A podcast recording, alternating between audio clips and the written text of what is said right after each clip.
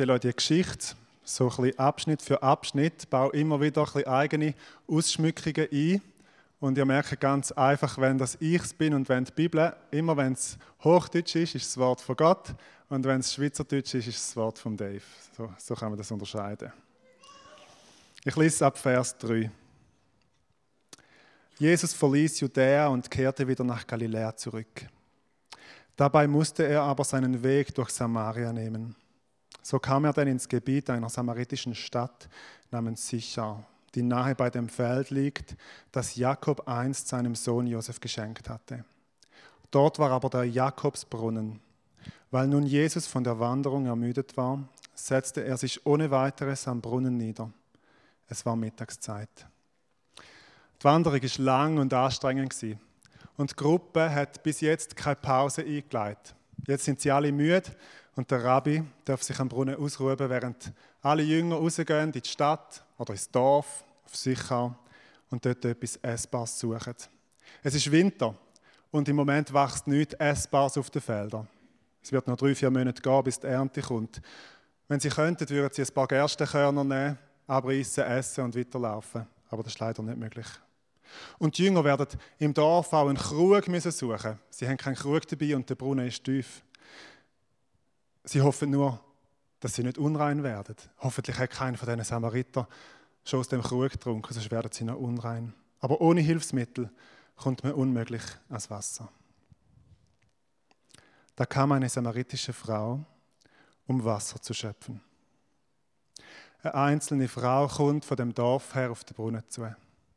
Ihren Kopf ist verhüllt und sie hebt ihren Kopf gesenkt, ihre Augen. Auf ihrer Schulter trägt sie einen alten, verwitterten Tonkrug.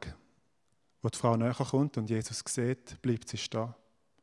Sie zögert und sie scheint zu überlegen, was sie jetzt machen soll. Dann senkt sie ihren Blick und kommt mit schnellen Schritten auf den Brunnen zu. Hastig nimmt sie den Krug von der Schulter und lässt ihn mit geübtem Handgriff am Seil haben.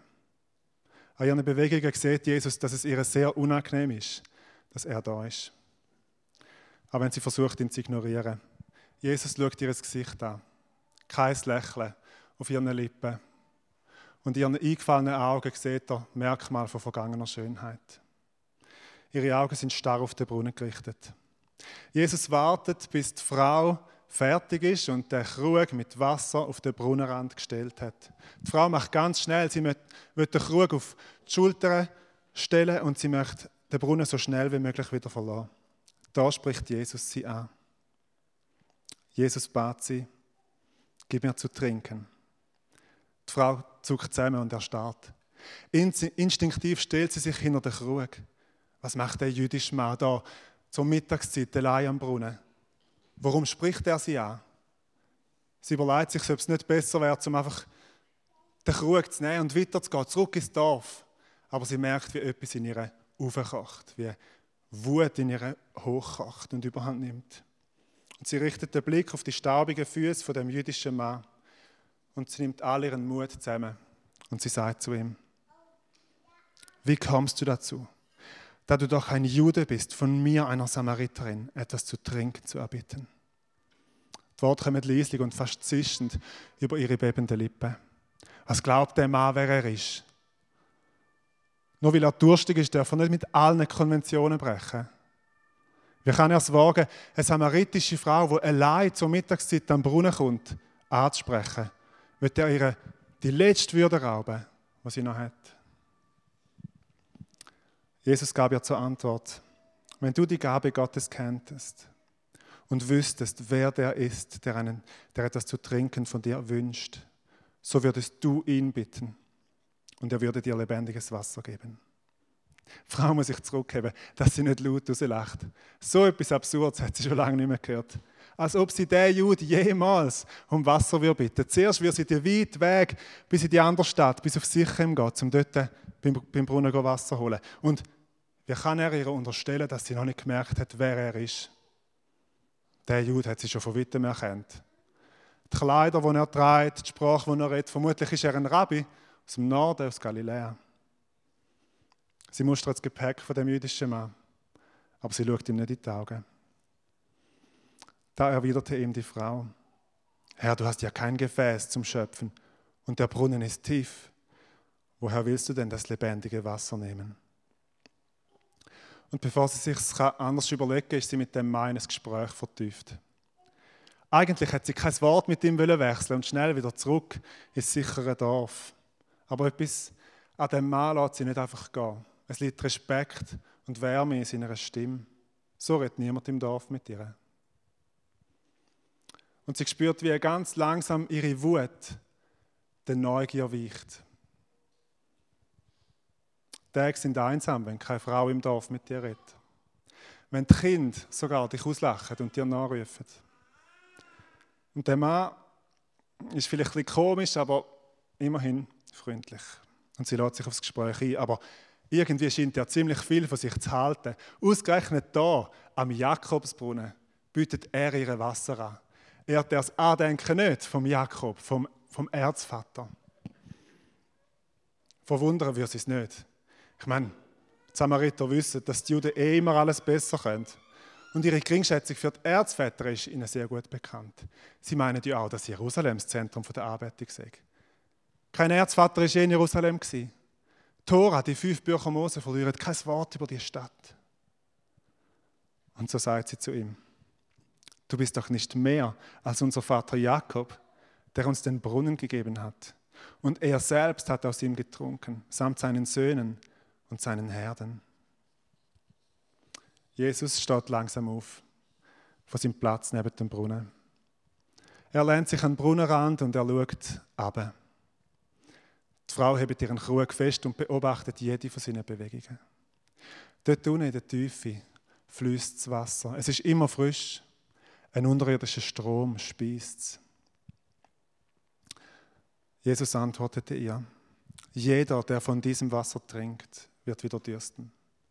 Wer aber von dem Wasser trinkt, das ich ihm geben werde, der wird in Ewigkeit nicht wieder Durst leiden, sondern das Wasser, das ich ihm geben werde, wird in ihm zu einer Wasserquelle werden, die zu ewigem Leben sprudelt. Also jetzt wird der Mann noch komischer. Sie hätten doch gar nicht um Wasser gebeten. Und jetzt verspricht er ihr Wasser, wo nie mehr durstig macht. Aber so komisch es auch tönt, etwas in ihr sehnt sich nach dem Wasser. Seit Jahren hat ihr kein Mensch auch nur einen Schluck Wasser angeboten in der Angst, das Trinkgefäß könnte unrein werden.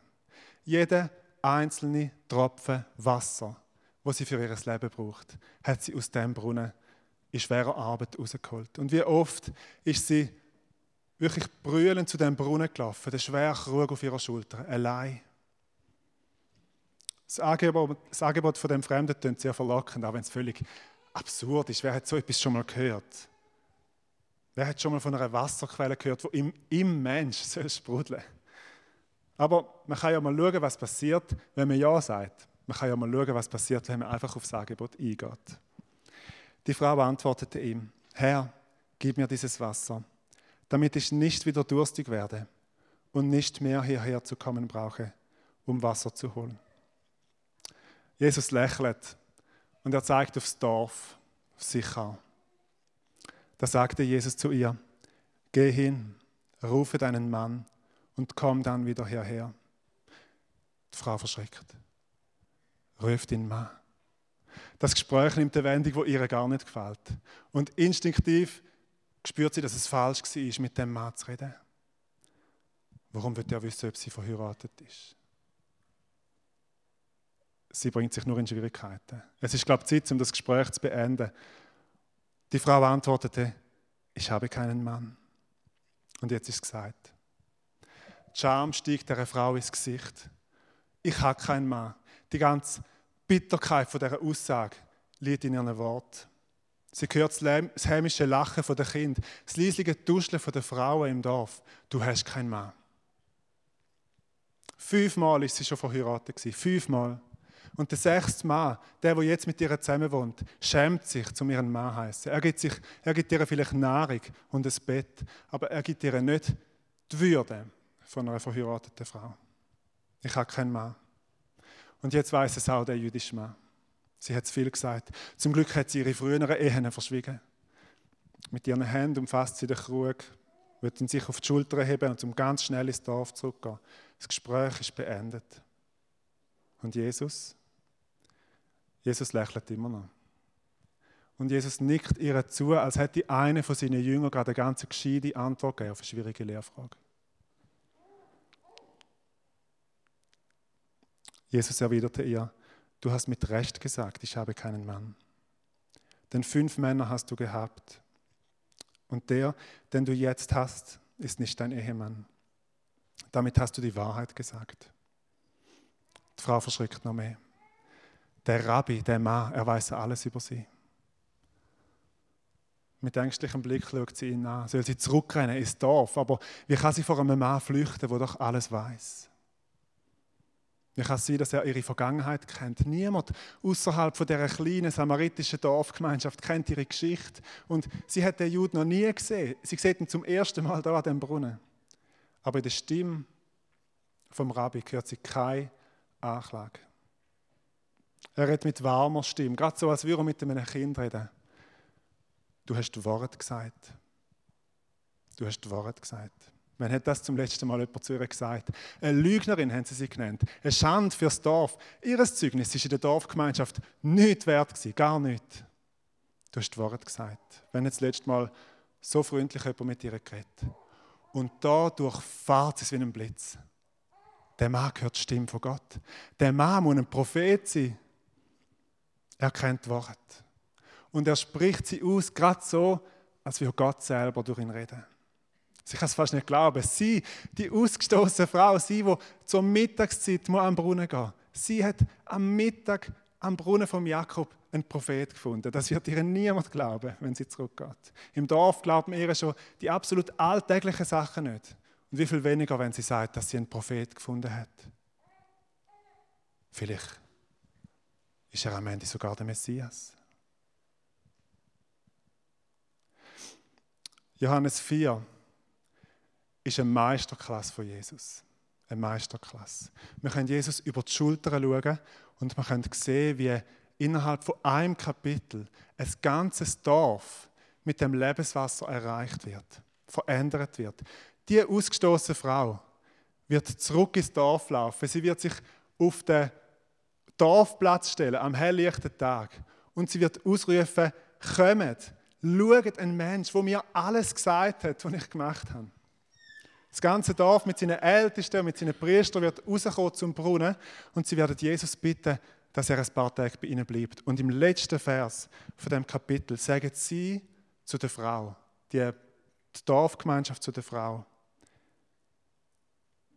wir, wir haben selbst gehört und wissen, dass dieser wirklich der Retter der Welt ist. Was für ein ähm, Zeugnis. Und spürt ihr, wie das Lebenswasser da fließt die Samariter, die sind ein Mischvolk von den Juden nicht anerkannt. Und sie haben auch in gewissen Bereichen eine spezielle Religion. Jesus selber sagt ihnen im Verlauf von dem Kapitel, ihr wisst eigentlich gar nicht, wer ihr arbeitet. Ihr betet an, was ihr nicht kennt. Aber innerhalb von einem Kapitel wird das ganze Dorf mit dem Lebenswasser erreicht. Alles fängt damit an, dass Jesus mit der Frau über Wasser redet. Er bietet dir Wasser an und sagt, wenn du von dem Wasser trinkst, wirst du nie mehr Durst haben, wirst du gesättigt sein. Drei Kapitel später wird Jesus sehr spezifisch und er sagt uns ganz klar und deutlich, was das Wasser ist. Im Johannes 7, Vers 37, ich lese euch vor. Am letzten, dem großen Tag des Festes aber stand Jesus da und rief laut aus, wenn da dürstet, der komme zu mir und trinke. Wer an mich glaubt, aus dessen Körper werden, wie die Schrift gesagt hat, Ströme lebendigen Wassers fließen. Damit meinte er aber den Geist, den die, welche zum Glauben an ihn gekommen waren, empfangen sollten. Denn der Heilige Geist war noch nicht da, weil Jesus noch nicht zur Herrlichkeit erhoben worden war. Also das Wasser vom Leben, wo Jesus davor redet, ist nicht etwas Schwammiges, Mystisches, sondern es ist etwas Konkretes. Es ist der Heilige Geist. Es ist ein Aspekt, eine Seite von ihm, etwas, was ihn ausmacht. Interessanterweise wird der Heilige Geist in der Bibel ganz oft mit Bildern aus der Natur beschrieben. Wir denken zum Beispiel an das Feuer, das ab Pfingsten auf die Jünger herabkommt. Feuer hat ja etwas äh, äh, auch Gefährliches, so etwas, etwas Reinigendes, etwas Schönes, aber auch etwas Mächtiges. Wir denken an Wind, wo kommt, zum Beispiel im Hesekiel 1 kommt der Wirbelwind. Ruach auf Hebräisch heißt Wind und Pneuma auf Griechisch heißt auch Wind. Also die, die Worte für Geist sind immer auch die Worte für Wind. Hat auch etwas Starkes und gleichzeitig heißt es auch Atem. Und also der Atem Gottes.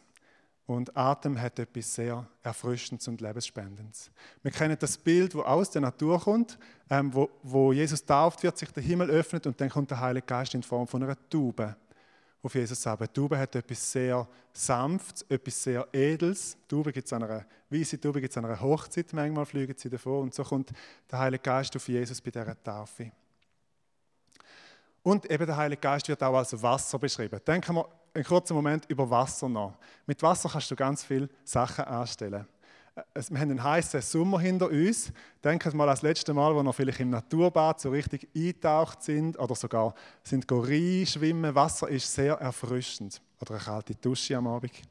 Mit Wasser kann man Sachen super machen. Vielleicht wartet das Morgenschälchen gerade jetzt darauf, dass du den Geschirrspüler irgendwann anschaltest damit es wieder so richtig sauber wird oder ins Morgenteller. Oder es ist so, etwas ist so dreckig, dass man es einmal muss über Nacht einweichen im Wasser. Wenn du Kind hast und sie die Jüngste sind gestern, dann hast du sie vielleicht unter die Dusche stellen, weil sie so dreckig, dreckig sind. Also mit Wasser kann man Menschen, sich selber oder, oder andere Menschen sauber machen. Und Wasser kann man trinken. Und Wasser stillt den Durst. In der Bibel kommt das Lebenswasser, wo uns da begegnet, immer wieder vor, an ganz vielen Stellen. Und es steht sehr oft für die heilende, für die heilsame Seite von Gott oder eben vom Heiligen Geist. Natürlich, Wasser kann auch etwas mächtig sein. Oder? Ähm, wir erinnern uns vielleicht an letzte Woche die Bilder, ähm, wo es einfach so geschüttet und geregnet hat in Teilen der Schweiz. Aber dort, wo das Lebenswasser in der Bibel vorkommt, hat oft, betont es oft die heilsame Seite, die heilende Seite. Zum Beispiel ähm, in Hesekiel 47 sieht der Hesekiel die Vision von der Zukunft, wo der Tempel, aus dem Tempel aus Wasser strömt, Richtung Osten. Und zuerst ist es nur so knöcheltief und dann läuft er wieder 1000 Ellen weiter, dann ist es knietief und dann wieder weiter, dann ist es hüfttief und nachher wird es so tief, dass es ein Strom ist, ein Fluss, wo man nicht mehr einfach durchlaufen kann, sondern wo man muss durchschwimmen. Und der Strom fließt von Jerusalem nach Osten, also von euch habt gesehen da, und fließt ins Tote Meer. Und dann heißt es, das Tote Meer ist wieder lebendig geworden. Ezekiel 47, ähm, Vers 9 heißt es, alle lebenden Wesen, alles, was dort wimmelt, wird wohin immer der Fluss kommt, Leben gewinnen. Und an beiden Seiten von dem Fluss hat es Bäume. Die Bäume saugen mit ihren Wurzeln das Lebenswasser auf, sie, sie bringen Früchte und sie haben Blätter. Und Blätter dienen zur Heilung. Auf der letzten Seite der Bibel in Offenbarung 22 kommt der Lebensstrom nochmal vor. Offenbarung 22, Vers 1 heißt es, weiter zeigte er mir einen Strom von Wasser des Lebens, klar wie Kristall, der aus dem Thron Gottes und des Lammes hervorfloss. Auf beiden Seiten des Stromes, halbwegs zwischen ihm und den Straßen der Stadt, standen Lebensbäume, die zwölfmal Frucht tragen. In jedem Monat bringen sie ihre Früchte und die Blätter der Bäume dienen den Völkern zur Heilung. Also der Lebensstrom begleitet uns bis, in die letzte, bis auf die letzte Seite der Bibel. Und ein von der allerletzten Vers überhaupt, nachher ist die Bibel fertig, durch die letzte Seite, heißt es, der Geist und die Braut sagen, komm. Und wer es hört, der sage, komm. Und wenn da dürstet, der komme. Wer Verlangen trägt, der empfange Wasser des Lebens umsonst. Also wir haben den ganzen Hintergrund, den ganzen biblischen Hintergrund, wenn Jesus ähm, da in Johannes 4 mit der Frau redet und sagt, hey, ich hätte für dich Wasser, ich könnte dir das geben. Die Frau hat das alles nicht. Sie, sie denkt eigentlich die ganze Zeit als natürliches Wasser. Und so bittet sie ihn und sagt, Herr, gib mir von dem Wasser, damit ich nicht mit Mutter ankomme und wieder Wasser schöpfe. Ja, weil es einfach eine mühsame Arbeit ist. Es ist mühsam, das Wasser zu holen. Aber Jesus redet schon länger nicht mehr von dem natürlichen Wasser. Jesus sieht hinter dem offensichtlichen Bedürfnis von dieser Frau ein viel tieferes Bedürfnis, ein viel schlimmerer Durst. Der Durst von ihrem Herz nach warmem Lebenswasser. Und irgendwann in unserer Geschichte kommt der Moment, wo die Frau sagt, Herr, gib mir das Wasser, ich brauche es. Und jetzt kommt die absolute Schlüsselstelle für unsere Geschichte, weil jetzt müssen wir schauen, was passiert. Jesus leitet seinen Finger auf den wunschsten Punkt, auf den allerwunschsten Punkt von dieser Frau. Und er sagt, geh und hol deinen Mann und dann komm wieder. Und auf einmal geht wieder der Vorhang auf und die ganze Zerbrochenheit von dieser Frau kommt zum Vorschein. Jesus trifft genau ins Herz der Sache. Haben ihr das gemerkt? Im einen Moment bittet die Frau ums Wasser und im anderen Moment redet Jesus über die, genau über den Punkt von ihrer tiefsten Zerbrochenheit. Und ich glaube, dass das typisch Jesus ist. Das ist typisch Jesus. Und ich vermute, dass er mit dir, mit euch, genau an diesen Punkt auch möchte kommen. Ich glaube, Jesus wird mit dir an den Punkt kommen, wo er mit der Samariterin gekommen ist. So an den Punkt von deiner tiefsten Sehnsucht nach dem Lebenswasser und gleichzeitig an den Punkt von deiner tiefsten Zerbrochenheit, von deiner größten Verletzlichkeit. Und, Jesus, und wenn Jesus mit dir an den Punkt kommt und mit seinem Finger wirklich auf die Stelle zeigt, dann kannst du entweder weglaufen, zurück ins Dorf, oder du kannst ihm mit roher Ehrlichkeit begegnen. Weil du täuschst dich, wenn du meinst, dass du deine perfekte Fassade Jesus kannst anheben und ihm sozusagen das Glas kannst anheben von hinter deiner schönen Fassade und er füllt es mit Lebenswasser und du ziehst deines Weges. Du täuschst dich, wenn du meinst, dass du praktisch deine Sonntagsversion ähm, vor ihn kannst springen und ein bisschen eintauchen in seine ähm, schöne Atmosphäre und dann wieder weitergehen. Jesus ist nicht, nicht der Typ von Mensch und nicht der Typ von Gott. Jesus ist nicht der, der einfach da und dort ein bisschen Lebenswasser ausgießt, so als wäre es etwas völlig Belangloses. Hast du noch ein bisschen wollen, du noch ein bisschen wollen. So war es nicht bei, der, ähm, bei dieser Samariterin. Und sind wir ehrlich, du bist doch die Frau am Brunnen und ich bin sie doch auch. Ich kenne die Wunderstellen in deinem Leben nicht und du kennst meine nicht, aber es wird sie geben. Bei mir gibt es es zumindest. Deine Zerbrochenheit, deine unversöhnten Beziehungen und Geschichten, deine Verletzungen, deine Sünden, der Dreck auf dem Boden vom Krug. Und vielleicht bist du in deinem Leben an den Punkt gelangt, wo du merkst, Gott treibt Schicht um Schicht von dieser Fassade ab. Eine Lüge, wo dein ganze Leben irgendwo verborgen war, kommt plötzlich führen. Ist plötzlich da, kommt das Tageslicht. Oder irgendeine Sünde, irgendeine Geschichte, die du nie super bereinigt hast, aber schon längstens verdrängt und vergessen, kommt plötzlich wieder führen und du merkst, jetzt ist es dran, ähm, um die Sachen anzugehen. Und plötzlich fährt die schöne Fassade anbröckeln. Und du fragst dich vielleicht, warum Gott das macht. Warum bringt Gott mein Leben so durcheinander? Wird er mich bloßstellen? Meint er es böse mit mir? Und ich möchte, ich möchte dir mit dieser Geschichte Mut machen, wenn du in so einer Situation bist. Gott möchte dich überhaupt nicht bloßstellen. Gott möchte dich heilen und wiederherstellen. Aber für das stellt er manchmal die ganz schwierigen Fragen. Weil er will die Wunden stellen, genau die möchte er mit seinem Lebenswasser füllen. Und darf ich noch einen Schritt weitergehen und sagen, FG Riechen, ihr, die mich hier anschaut, auch als Gemeinde, ihr seid doch die Frau am Brunnen, nicht? Ihr seid sie doch. Ich darf das sagen, ich kenne euch ja nicht so gut. Aber ihr habt ja schon so eine lange Geschichte und auch eine Gegenwart. Da gibt es immer wieder Verletzungen und Sachen, die nicht gut geheilt sind, Bruchstellen, die nicht mehr so gut zusammengewachsen sind. Und ich stehe da vorne und ich sehe ja überhaupt nicht dahinter. Ich weiß ja nicht, wo, wo das ist und wie das genau aussieht. Und das ist auch nicht ähm, meine Aufgabe, ich muss das auch nicht. Aber Jesus ist nicht an einer perfekten Fassade interessiert. Er ist nicht der Typ, wo du mit Smalltalk kannst hinhalten und stundenlang über das Wetter reden oder über Musikgeschmack oder diese Sachen. Jesus Gott bringt immer wieder, das sehen wir in ganz verschiedenen Stellen in den Evangelien, wirklich zum Kern vor, zum Kern der Sache, weil er es gut meint. Weil weißt du, wo das Lebenswasser seine Quelle will haben? Da drin. In dir drin. Nicht in deinem Dienst. Nicht in deiner Sonntagsversion oder in deiner perfekten Fassade, sondern in dir drin. Und darum geht es um die Herzenssachen. Er möchte in dem Tonkrug mit all seinen Ecken und Kanten und mit seinen Rissen, die man sieht oder nicht sieht, dort, dort drin wird er seine, sein Lebenswasser hineingüssen.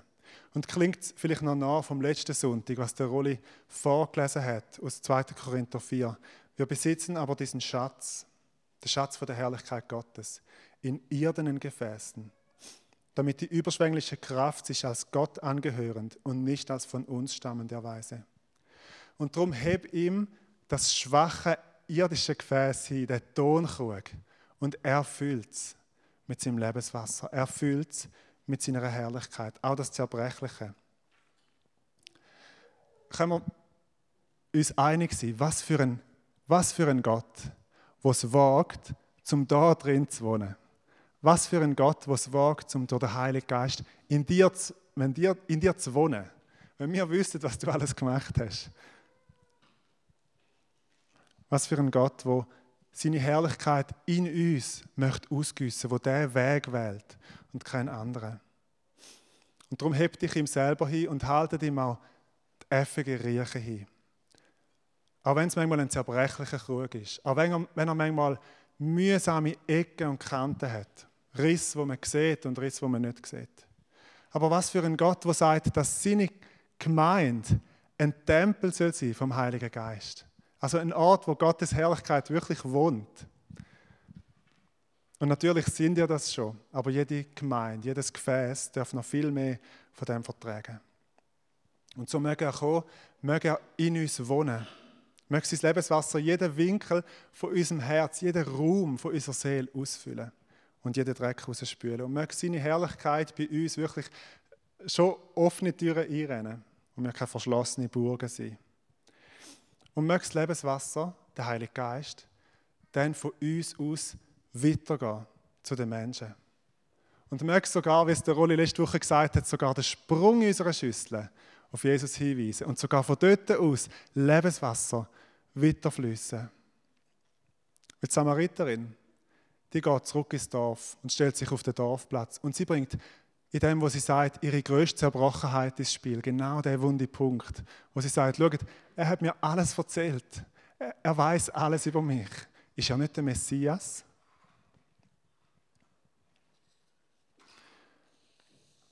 Ich glaube, die Welt hat das Lebenswasser sehr nötig, sehr nötig.